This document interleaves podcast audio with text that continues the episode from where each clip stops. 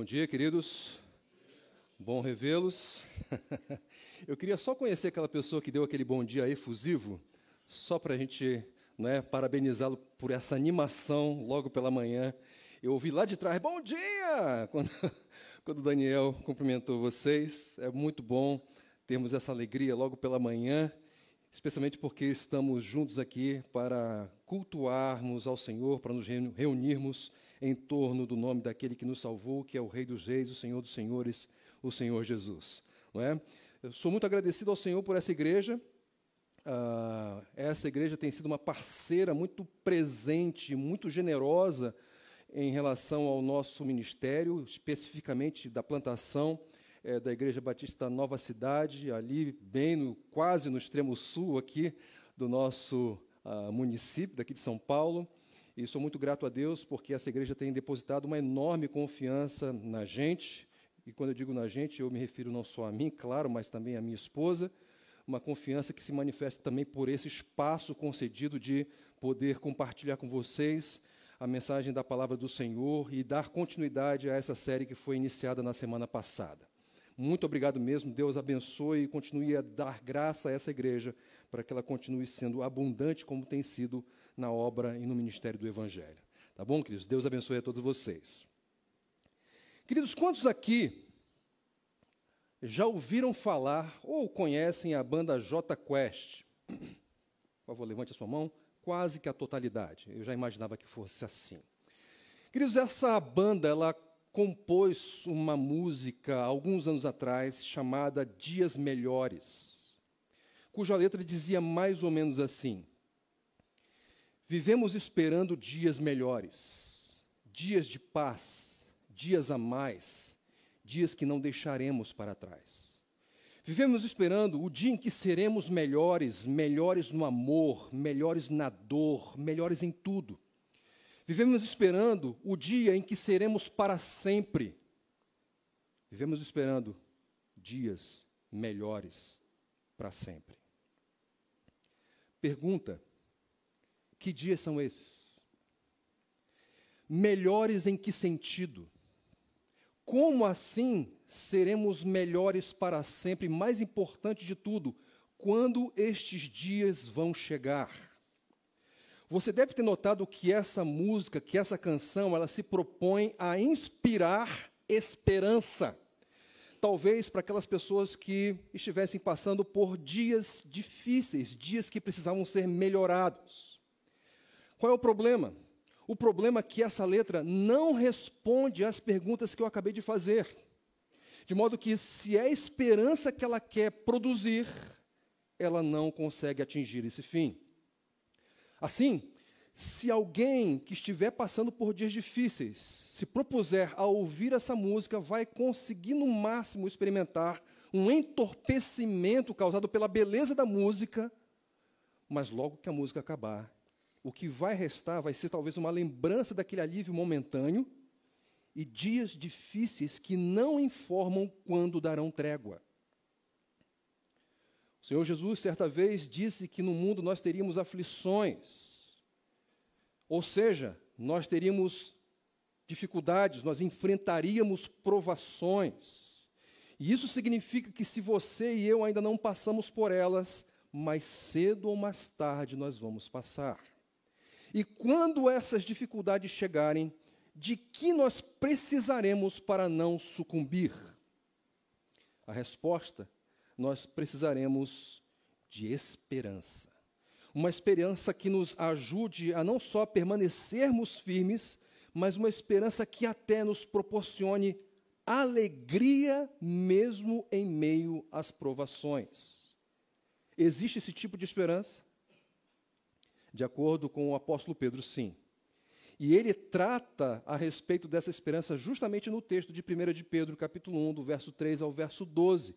Texto para o qual eu peço que você vá, abra então a sua Bíblia ou a ligue no seu celular ou tablet e vá aí para o texto de 1 de Pedro, capítulo 1, verso 3 ao verso 12, dando continuidade a essa série de mensagens, de exposições da primeira carta de Pedro, que foi iniciada na semana passada pelo pastor Wallace e que eu tenho a responsabilidade de hoje dar continuidade a ela.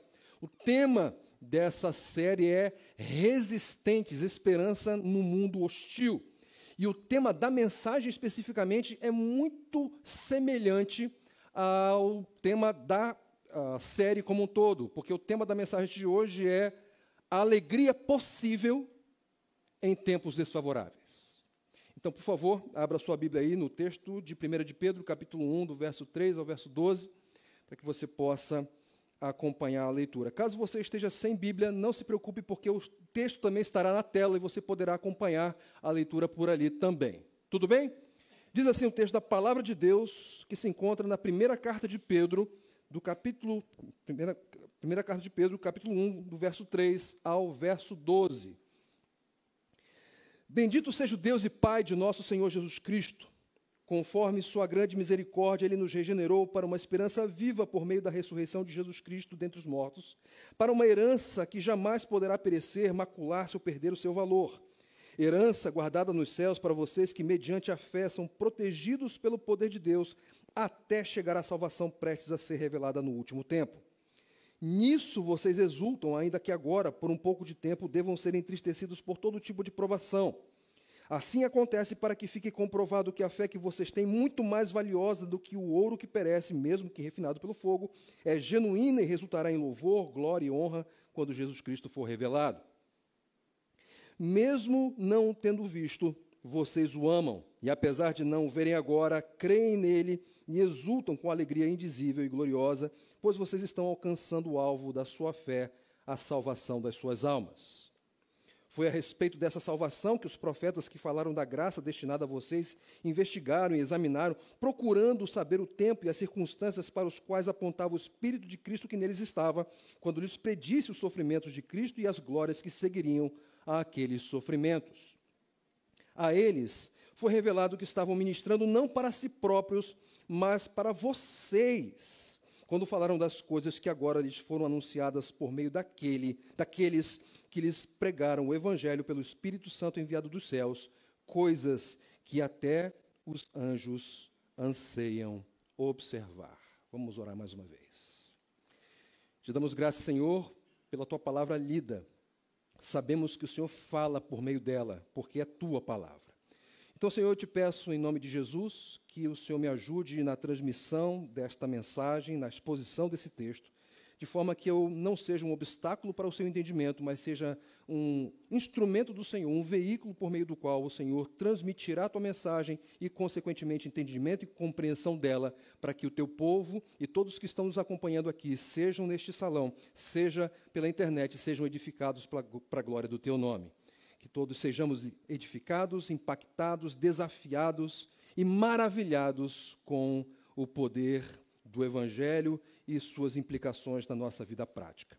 Nós oramos assim, Senhor, com perdão dos nossos pecados, no nome do nosso Senhor Jesus Cristo. Amém e amém. Queridos, pouco depois é, do Evangelho né, se espalhar, na verdade, passado aquele primeiro período em que o cristianismo era considerado por muitos como mais uma seita judaica, e depois dele ter se espalhado por quase todo o Império Romano, os cristãos passaram a enfrentar hostilidade, não só no campo religioso, mas também no campo social e político. Fake news eram transmitidas a respeito dos cristãos, uh, dizendo que eles eram canibais, porque algumas pessoas ah, diziam ah, enganadamente, falsamente, que eles comiam o corpo e bebiam do sangue de alguém durante as suas reuniões. Além disso, eles também eram acusados de serem intolerantes ah, pelos pagãos, especialmente por terem as suas práticas reprovadas pelos cristãos. E pior do que isso, por se negarem a se dobrar diante do imperador, sob o argumento de que havia só um Senhor, um só Quírios, que não era César, mas sim Jesus Cristo, Roma começou a ver o cristianismo como uma crescente ameaça que deveria ser o quanto antes suprimida.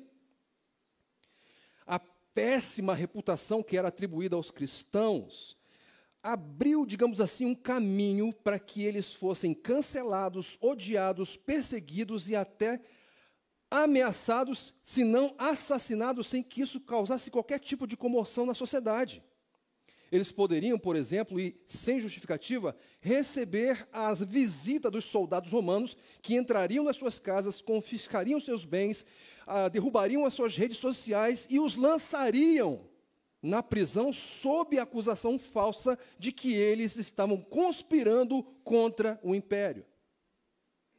Queridos, qualquer semelhança com os nossos tempos, eu não sei se não é mera coincidência. Quando o apóstolo Pedro eles escreveu essa carta, a perseguição ela se avolumava, de modo que ah, os destinatários de Pedro estavam passando por grandes aflições, por grandes dificuldades, e eles precisavam ser orientados quanto a viver num mundo, numa sociedade hostil. Eles precisavam ser, eles precisavam ser consolados, eles precisavam ser confortados e encorajados na fé. E Pedro escreve então a sua carta justamente com esse propósito, com o propósito de encorajá-los na fé, mesmo passando por dificuldades e por tempos desfavoráveis.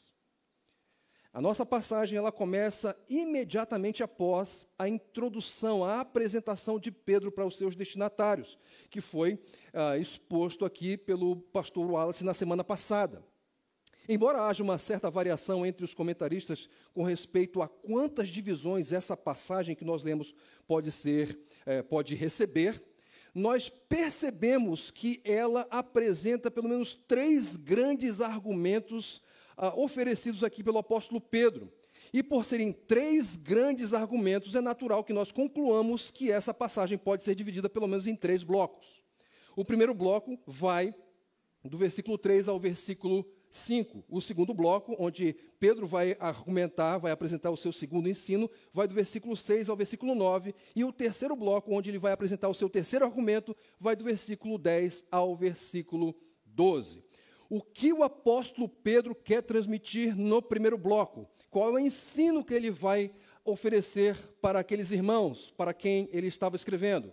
O ensino que é este: Deus deve ser adorado por ele nos ter dado o Evangelho. Logo no versículo 3, o apóstolo Pedro diz assim: Bendito seja o Deus e Pai de nosso Senhor Jesus Cristo. Em outras palavras, uh, o apóstolo Pedro, ele começa o conteúdo da sua carta com louvor, ele começa com adoração. Ele oferece, ele introduz a sua palavra com a ideia de culto.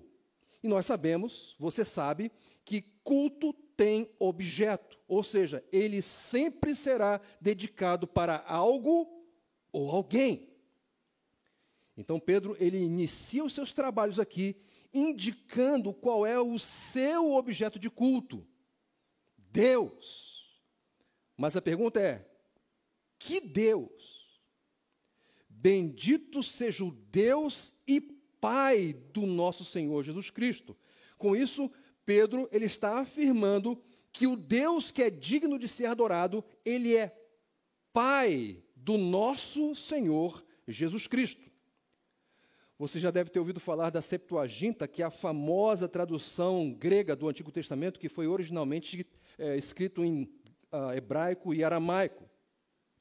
A maioria das vezes em que a Septuaginta usa a palavra Senhor, Kyrios, que é a palavra que Pedro utiliza para atribuir a Jesus, ela o faz traduzindo o nome de Deus, Yahweh, Jeová, eu sou.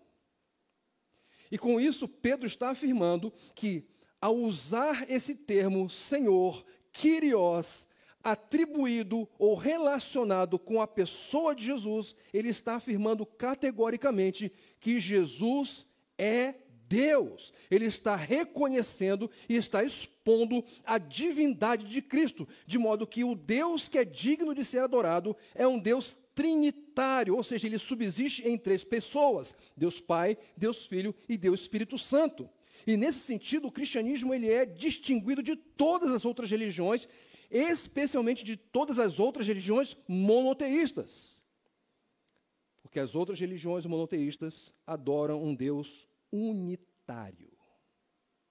E, portanto, adoram a um Deus falso, Porque o Deus verdadeiro, o que é revelado nas Escrituras, o que é ensinado pela palavra de Deus, a Bíblia, é um Deus que subsiste em Pai, Filho e Espírito Santo, e é um Deus que se relaciona em intimidade, numa relação pactual de amor leal para com o seu povo. Tanto é que Pedro não diz: Bendito seja o Deus e Pai do Senhor Jesus Cristo, mas sim: Bendito seja o Deus e Pai de nosso Senhor Jesus Cristo, apontando para essa relação de intimidade, essa relação pactual que foi estabelecida pelo sangue de Cristo. Pois bem,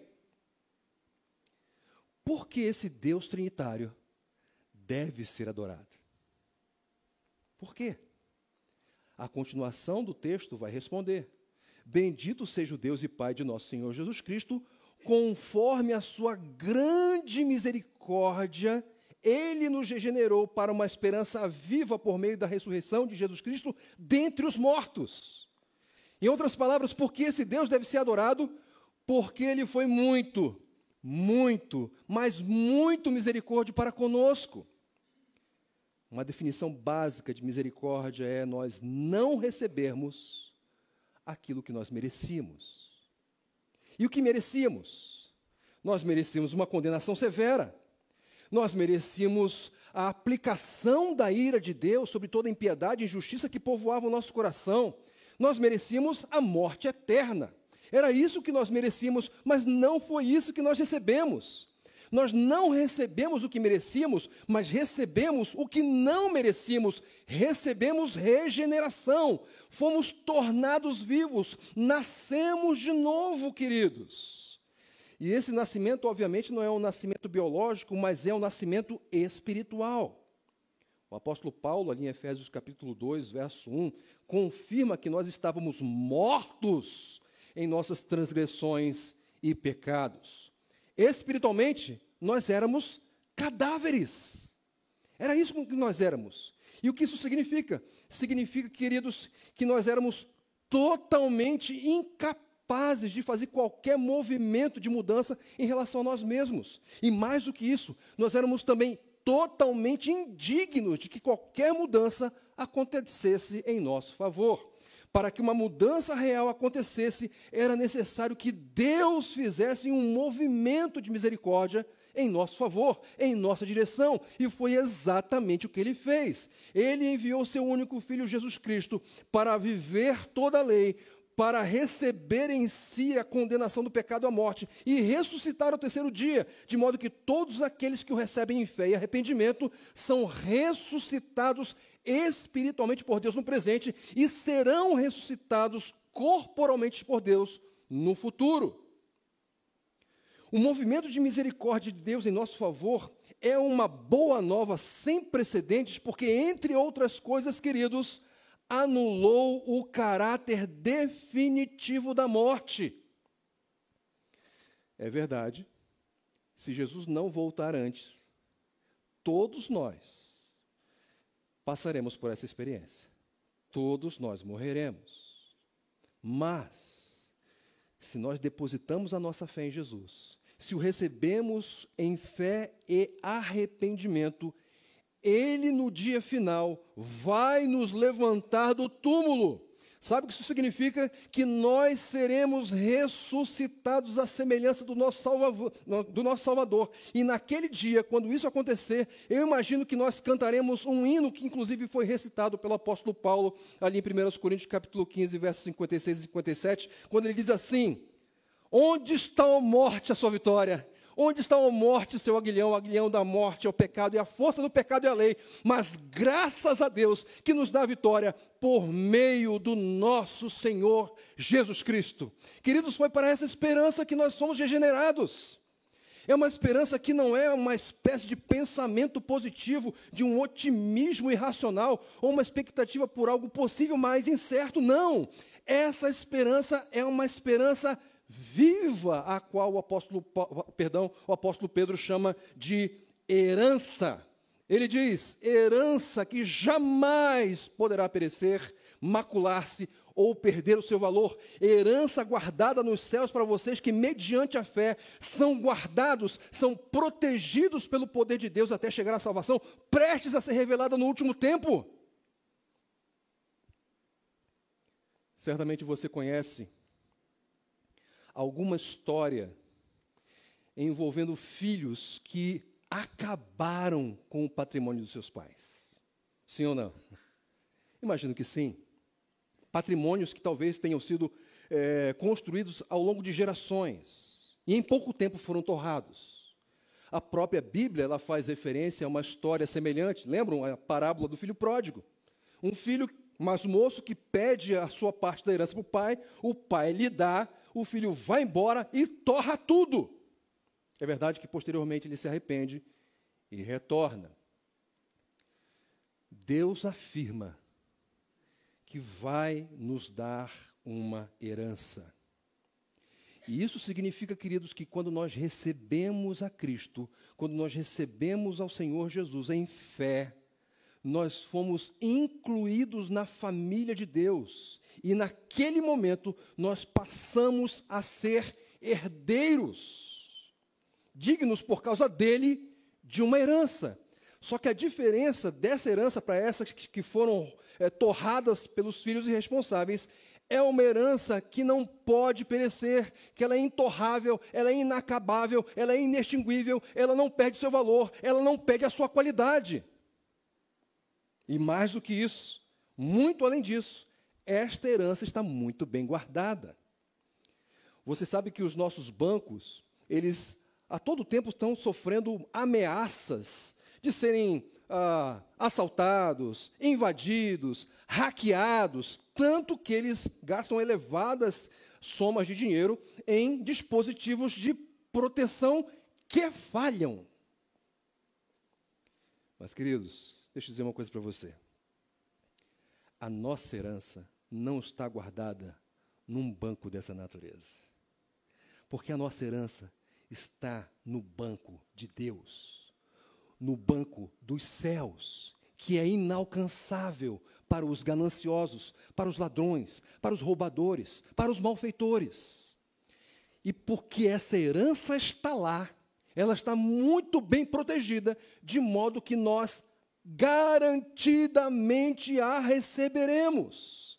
Não só porque esta herança está muito bem protegida para nós, mas porque nós estamos sendo muito bem protegidos para ela. Herança guardada nos céus para vocês que, mediante a fé, são protegidos pelo poder de Deus para a salvação prestes a ser revelada no último tempo.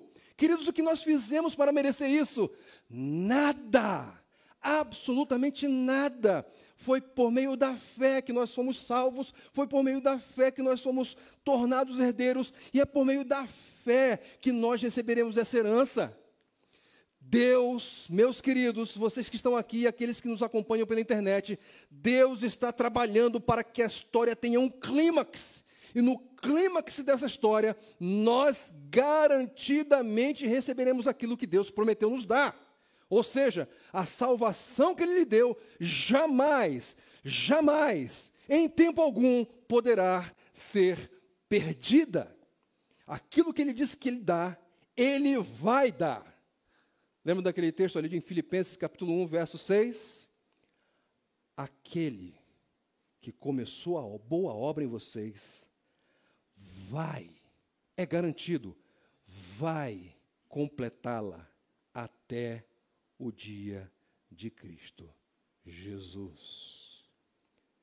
Portanto, se você já creu no Evangelho, se você já recebeu a Cristo em fé e arrependimento, essa herança está guardada para você e Deus está trabalhando na sua história para conduzi-lo até ela. Ninguém pode tirar. E se houver alguém que se aventure a fazer isso, vai se dar mal, porque terá pela frente ninguém menos do que Deus para impedi-lo. Qual é então a reação? Qual é o efeito que deve ser despertado em nós diante dessa realidade garantida por Deus em nosso favor? Bendito seja o Deus e Pai de nosso Senhor Jesus Cristo, ou seja, adoração, louvor, exultação, reconhecimento da sua grandeza. A propósito, há um hino antigo que transmite exatamente essa ideia. Ele diz assim: Que segurança sou de Jesus, e já desfruto as bênçãos da luz. Sou por Jesus herdeiro de Deus. Ele me leva à glória dos céus. Qual é o resultado? Qual é o efeito dessa realidade? Canta minha alma, canta ao Senhor. Rende-lhe sempre ardente louvor. Canta minha alma, cante ao Senhor. Rende-lhe sempre ardente louvor. Adoração. Esse é o efeito que o Evangelho produz. Nós recebemos misericórdia, nós fomos salvos, recebemos uma herança, e por causa disso nós o adoramos. Mas há um segundo efeito que o Evangelho produz naqueles que o receberam. De acordo com o apóstolo Pedro, o efeito é este: alegria, mesmo em tempos desfavoráveis. O Evangelho produz alegria, mesmo em tempos desfavoráveis. Acompanhe a leitura aqui, a partir do versículo 6. Nisso vocês exultam, ainda que agora, por um pouco de tempo, devam ser entristecidos por todo tipo de provação Assim acontece para que fique comprovado que a fé que vocês têm, muito mais valiosa do que o ouro que perece, mesmo que refinado pelo fogo, é genuína e resultará em louvor, glória e honra quando Jesus for revelado. Percebam, o apóstolo Pedro diz: Nisso vocês exultam. Nisso o quê? A resposta já foi dada está no primeiro bloco, que vai do versículo 3 ao versículo 5. Na grande misericórdia que foi derramada sobre nós e nos benefícios decorrentes dessa misericórdia. Então, Pedro está dizendo que nisso nós podemos exultar, e ele está ensinando que nós temos recursos transbordantes, recursos abundantes para exultarmos, ou seja, para nós experimentarmos uma alegria abundante. E, gente, essa alegria é tão fora da curva que ele afirma, o apóstolo Pedro, que ela pode ser experimentada ainda que, ainda que por um pouco de tempo vocês sejam entristecidos por todo tipo de provação, e o apóstolo Pedro chega aonde ele queria chegar. Ele sabia que os seus destinatários estavam passando por grandes dificuldades. Ele sabia que os seus destinatários estavam passando por aflições, sofrimentos, perseguições por causa da sua fé. E ele, portanto, também sabia que aqueles irmãos e irmãs precisavam ser encorajados, precisavam ser fortalecidos, precisavam ser confortados diante dos tempos desfavoráveis que eles viviam. Então, o que, que o apóstolo Pedro faz? Ele prega uma mensagem motivacional, ele, por exemplo, ele apresenta ou ele oferece palavras de afirmação para elevar a autoestima daquele pessoal? Não, é claro que não. E por que não? Porque Pedro não era um coaching disfarçado de pastor. Ele era um apóstolo de Jesus Cristo e ele sabia de que o consolo de que de que aquele pessoal precisava vinha de uma base, de uma origem, que era o evangelho e seus benefícios. Porque é justamente aí em que a verdadeira alegria é encontrada. Não é à toa que o apóstolo Pedro disse: nisso vocês exultam. Agora, o apóstolo Pedro ele apresenta um outro recurso de consolo para os seus destinatários, que é um entendimento sobre a soberania de Deus sobre as provações. Ele diz assim: Assim acontece. Perdão, antes disso, nisso vocês exultam, ainda que agora, por um pouco de tempo, devam ser entristecidos por todo tipo de provação. Queridos, uh, eu estou usando aqui a NVI, você deve ter percebido isso, a nova versão internacional, que é uma, tradu uma tradução da Bíblia. Mas há uma outra tradução, um pouco mais antiga, que é chamada a Almeida Revista Atualizada.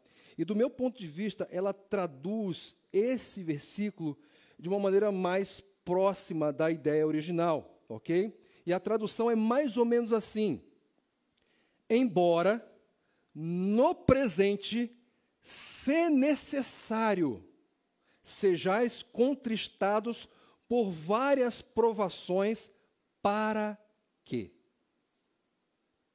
Perceberam? Se necessário, para quê?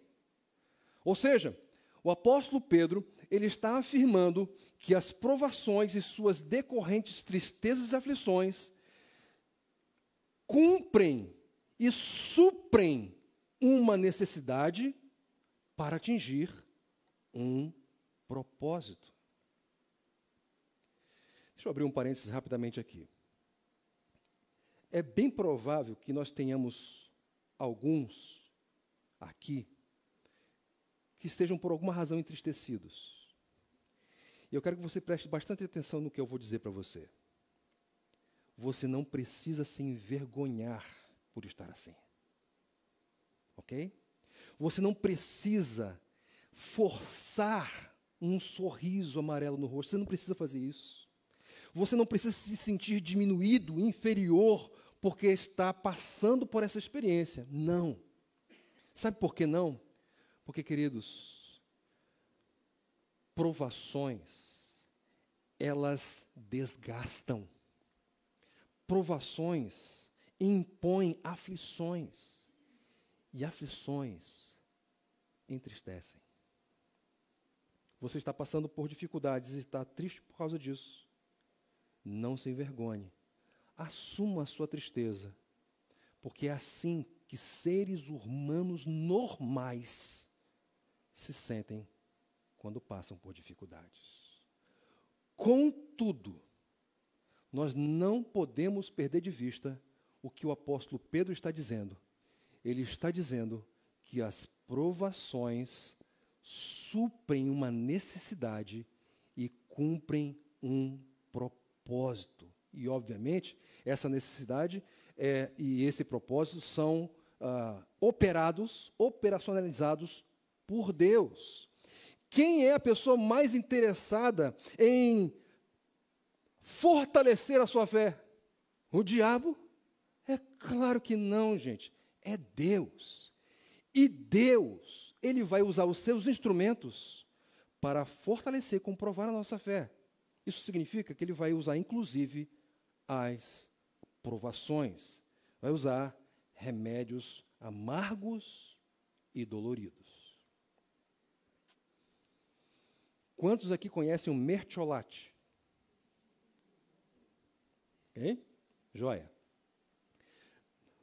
Gente, mertiolate é basicamente um antisséptico que é aplicado a pequenos ferimentos, correto? O mertiolate ele é encontrado numa versão contemporânea em que ele é usado como spray, certo? Ou seja, ele é aplicado à distância e ele é até cheiroso, tem perfume, certo? Porém, o mertiolate do tempo do Ricardo, do menino Ricardo, era um mertiolate diferente, ok? Ele não era aplicado à distância. Ele tinha uma pazinha que era mergulhada naquele líquido vermelho, lembram? Né? E uh, essa pazinha, ela era encostada na ferida. Eu sei que você está lembrando da aflição, porque era isso que você sentia, e eu também quando minha mãe aplicava o mertiolate em mim. Então, queridos, tocava, não era distância, ardia, doía, fazia chorar e tinha cheiro de éter. Não era cheiro de lavanda ou qualquer coisa parecida. Tinha cheiro de éter, de remédio, de hospital. Agora, quando o menino Ricardo entrava correndo em casa com a sua bermudinha, com o joelhinho ralado, e seus pais viam aquele joelho, o que, que eles faziam? Eles corriam para a gaveta de primeiros socorros, sacavam o mertiolate e iam na direção dele, que ao ver os seus pais se aproximando com o mertiolate de mão, ele oferecia o seu joelho? Não, ele saía correndo. Porque ele sabia que ia doer, ia arder, ele ia chorar. Pergunta: Por que os nossos pais, sabendo que o mertiolate ia produzir aquele efeito, aplicavam-no ainda assim? Porque eles sabiam, porque eles aplicavam aquele remédio, mesmo sabendo que iriam fazer o filho sofrer, sentir aflição e chorar. A resposta é muito simples. Eles faziam isso porque eles sabiam que aquele instrumento fortaleceria a saúde do filho e o pequeno Ricardo seria curado. Se os nossos pais que eram pecadores e imperfeitos, utilizavam o recurso da dor para nós, para que nós fôssemos fortalecidos na nossa saúde e fôssemos curados, porque Deus, que é perfeito, santo e puro, não aplicaria as provações sobre nós para fortalecer a nossa fé e comprovar a sua genuinidade.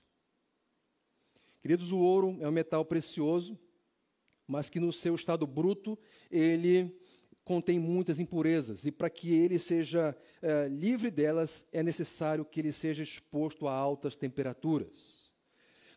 Ele precisa chegar naquele ponto em que ele não tem mais impurezas, em que ele é valioso e que ele é cobiçado. Mas para chegar nesse ponto é necessário que ele passe por um processo é necessário que ele passe pelo fogo. Querido e querida, preste bem atenção no que eu vou falar agora. Para Deus, a sua fé é mais importante do que a sua conta bancária. Para Deus, a sua fé é mais importante do que recursos materiais. Para Deus, a sua fé é mais importante do que a sua saúde. Mais importante que a sua saúde. Qual é o processo pelo qual Deus vai passar a sua fé para comprová-la como genuína e saudável? O processo do fogo das provações. Assim acontece para que fique comprovado que a fé que vocês têm né, é genuína e resultará em louvor, glória e honra. Quando? Quando Jesus for revelado. No futuro. Quando Jesus voltar, queridos, haverá um grupo que o receberá efusivamente. Haverá um grupo que o receberá com alegria, louvor, adoração, inigualáveis, contundentes, robustas. Que grupo é esse? É o grupo daqueles que depositaram sua fé em Jesus. Naquele dia, não haverá absolutamente nenhuma dúvida quanto à fé daquele pessoal. Nenhuma dúvida. Ficará patente, ficará comprovado, ficará assim, expressamente é, comprovada a fé, a genuinidade, a robustez da fé que eles tinham depositado no Senhor Jesus. Mas isso será no futuro. E a pergunta que nós precisamos responder é como esta fé pode ser comprovada como genuína, verdadeira, hoje?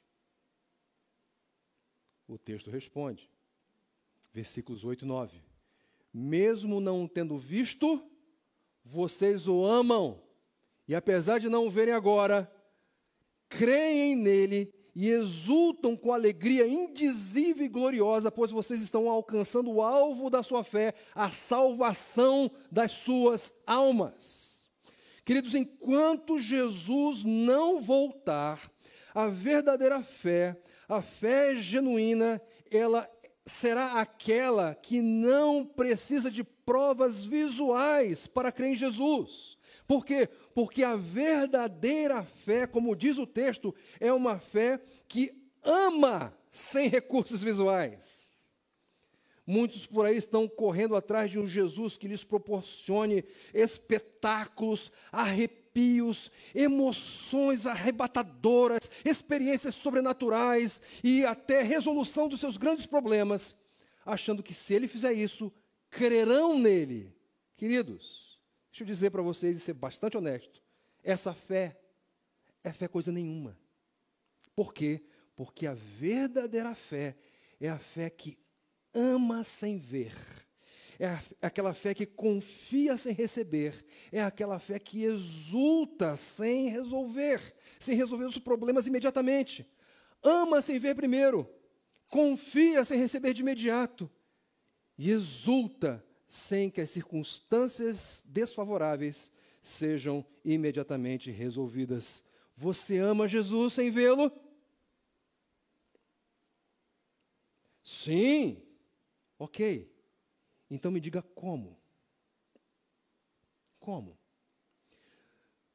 Você por acaso tem aquele interesse ardente, quase que incontrolável de conhecer mais a Deus por meio da sua revelação escrita, por meio da sua palavra. Você tem um, um anseio, uma expectativa, uma ansiedade por se aprofundar no relacionamento com Ele conhecendo por meio da Bíblia, estudando, meditando nela e obedecendo aquilo que Deus nos ordena por meio dela. Você ora a Deus, não só aquele tipo de oração que pede, pede, pede, pede, pede. Há lugar para o pedido, inclusive há textos que nos orientam a fazer isso, mas a sua oração é caracterizada apenas por isso, ou você se deleita no Senhor em oração, você se relaciona com Ele, o adora, o exulta, o exalta por meio da oração. Quando vai se aproximando do domingo, qual é o sentimento que começa a povoar o seu coração? Você se sente ansioso para que chegue logo o domingo, para que você possa se reunir com o povo dele e cultuar coletivamente a Deus.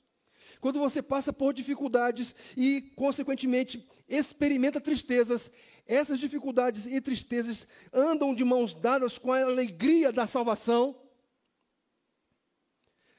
Responda a essas questões honestamente. Se a resposta for não, eu sinto muito, mas você não ama Jesus coisa nenhuma. E, consequentemente, a sua fé não é uma fé genuína. Por quê? Porque, como aprendemos aqui pelo texto, a fé genuína, ela ama sem ver, ela confia sem receber, ela exulta sem resolver. O versículo 9 diz: Pois vocês estão alcançando o alvo da fé de vocês, a salvação das suas almas. É o motivo dessa alegria. Nós estamos num processo, nós estamos caminhando para lá. Não alcançamos ainda, mas isso não significa que não chegaremos lá, porque, como vimos, Deus está trabalhando, Deus está nos protegendo para que nós recebamos essa salvação a ser revelada no último tempo. Tem processo, mas o destino está garantido. Quanto consolo, meus queridos! Quanto consolo! O apóstolo Pedro disse, em primeiro lugar, que nós fomos regenerados, porque Deus derramou sobre nós as suas misericórdias. Isso nos leva ao louvor. Nós recebemos o Evangelho. Isso por si só é um grande consolo, uma grande mensagem de ânimo e encorajamento. Mas esse mesmo Evangelho produz, ele produz alegria mesmo em tempos desfavoráveis. E agora o apóstolo Pedro, no último bloco aqui desse trecho, vai apresentar um outro argumento que vai fortalecer a aqueles irmãos em meio às dificuldades pelas quais eles estavam passando. E que argumento é esse? O cuidado de outrora garante o cuidado de Deus agora. Veja só o que diz o texto aqui, a partir do versículo 10. Mesmo não tendo visto, vocês o amam. E apesar, perdão, Versículo 10. Foi a respeito dessa salvação que os profetas que falaram da graça destinada a vocês investigaram e examinaram, procurando saber o tempo e as circunstâncias para os quais apontava o Espírito de Cristo que neles estava, quando lhes predisse os sofrimentos de Cristo e as glórias que se seguiriam àqueles sofrimentos. A eles foi revelado que estavam ministrando não para si próprios, mas para vocês quando falaram das coisas que agora lhes foram anunciadas por meio daqueles que lhes pregaram o Evangelho pelo Espírito Santo enviado dos céus, coisas que até os anjos anseiam observar. Queridos, nesse trecho, o apóstolo Pedro, ele retrata parte do ministério do Espírito Santo. O Espírito Santo, terceira pessoa da Trindade, é aquele que revela o plano de Deus na história e capacita proclamadores desse plano. O Espírito Santo revelou para os profetas no passado os sofrimentos de Cristo e as glórias que seguiriam aqueles sofrimentos. Ou seja, o Espírito Santo revelou no passado o Evangelho.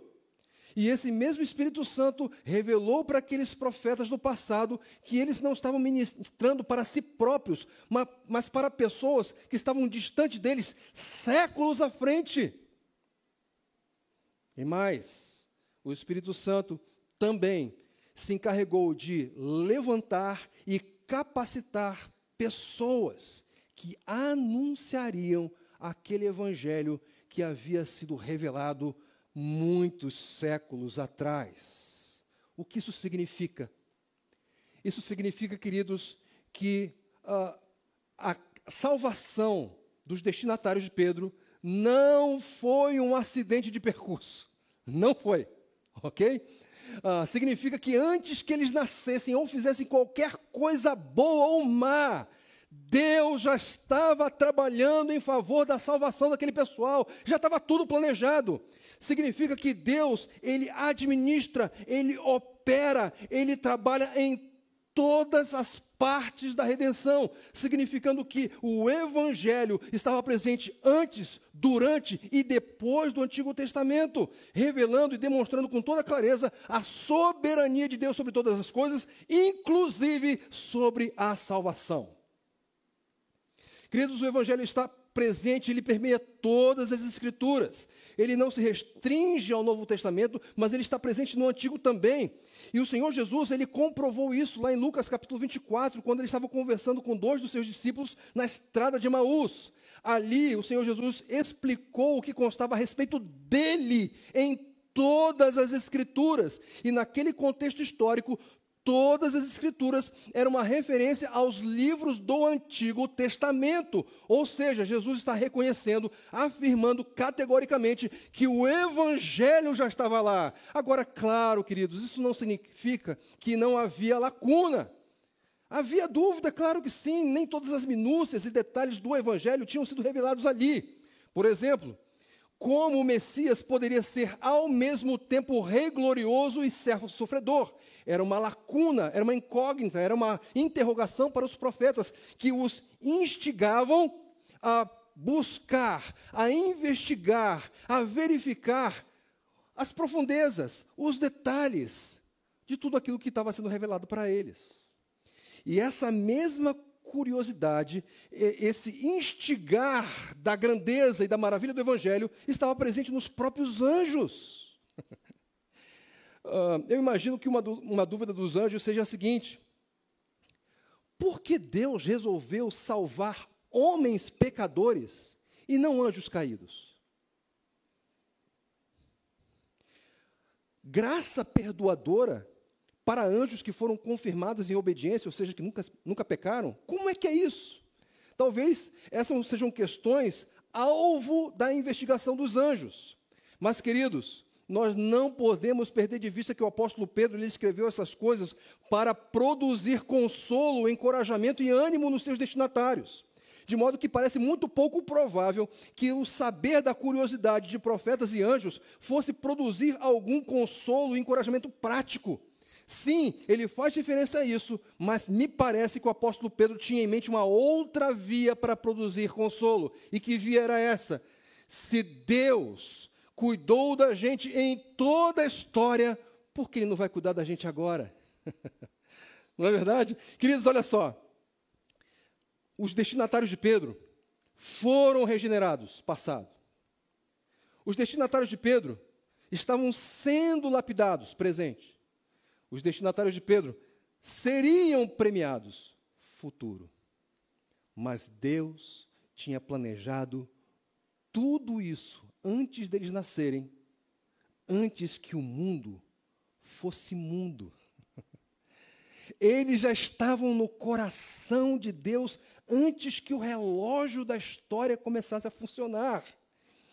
E quando esse relógio entrou em atividade, Deus continuou a operar em pessoas e circunstâncias para que aquele pessoal chegasse à salvação. Pedro queria despertar os seus destinatários para a realidade de que Deus cuidava deles na pré e na história, os amava na pré e na história, como ele não cuidaria e amaria agora, enquanto eles passavam por dificuldades.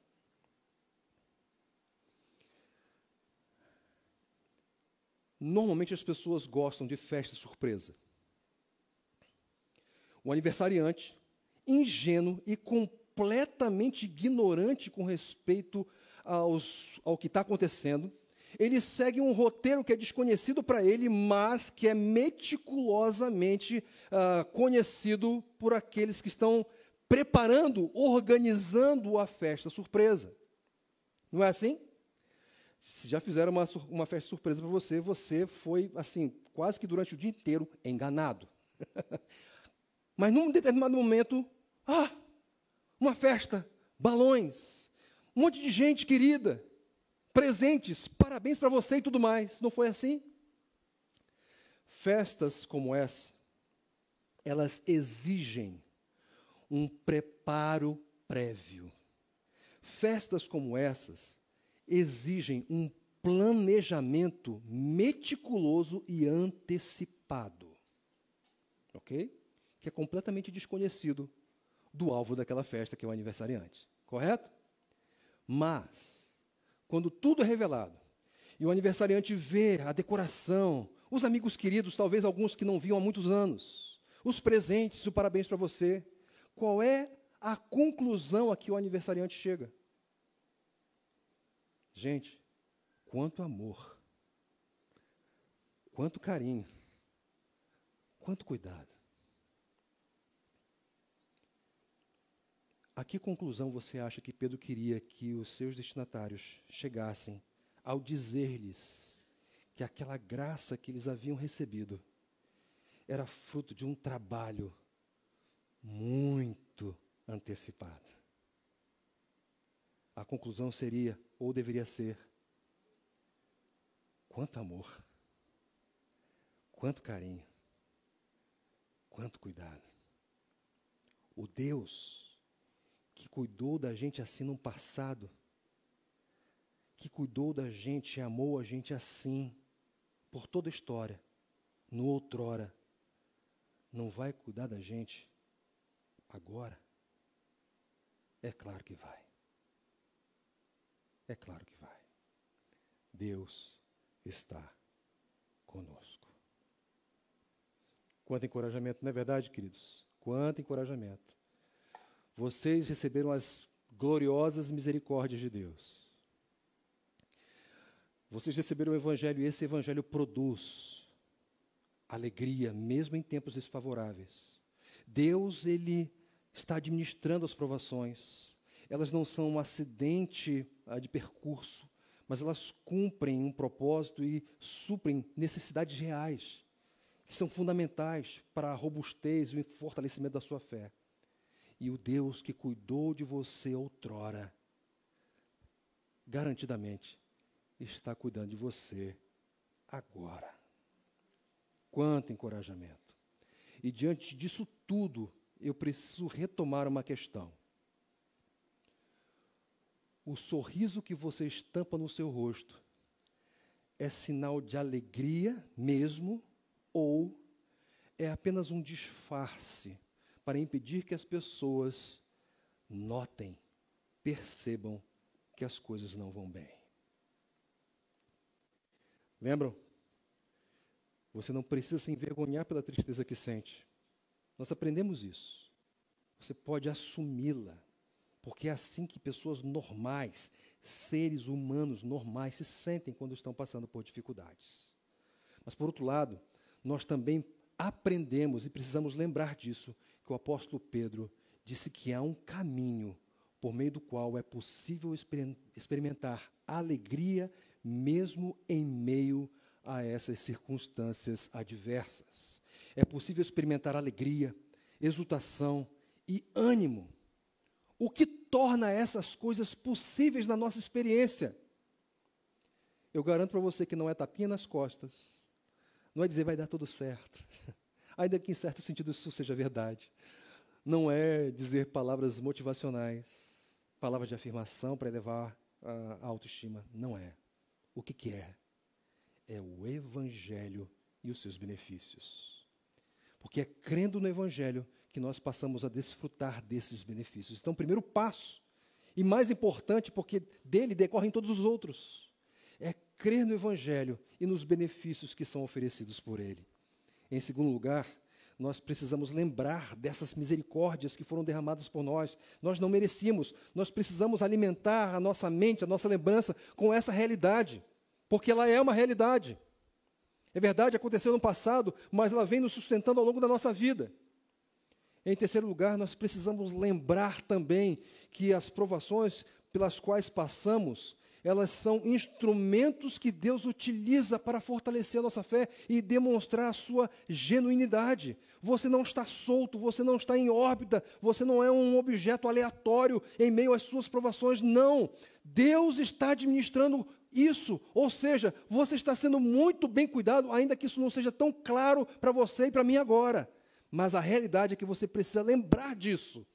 As provações são instrumentos, são um mertiolate de Deus para o nosso fortalecimento. E em quarto lugar, você precisa lembrar que o cuidado de outrora garante o cuidado dele agora.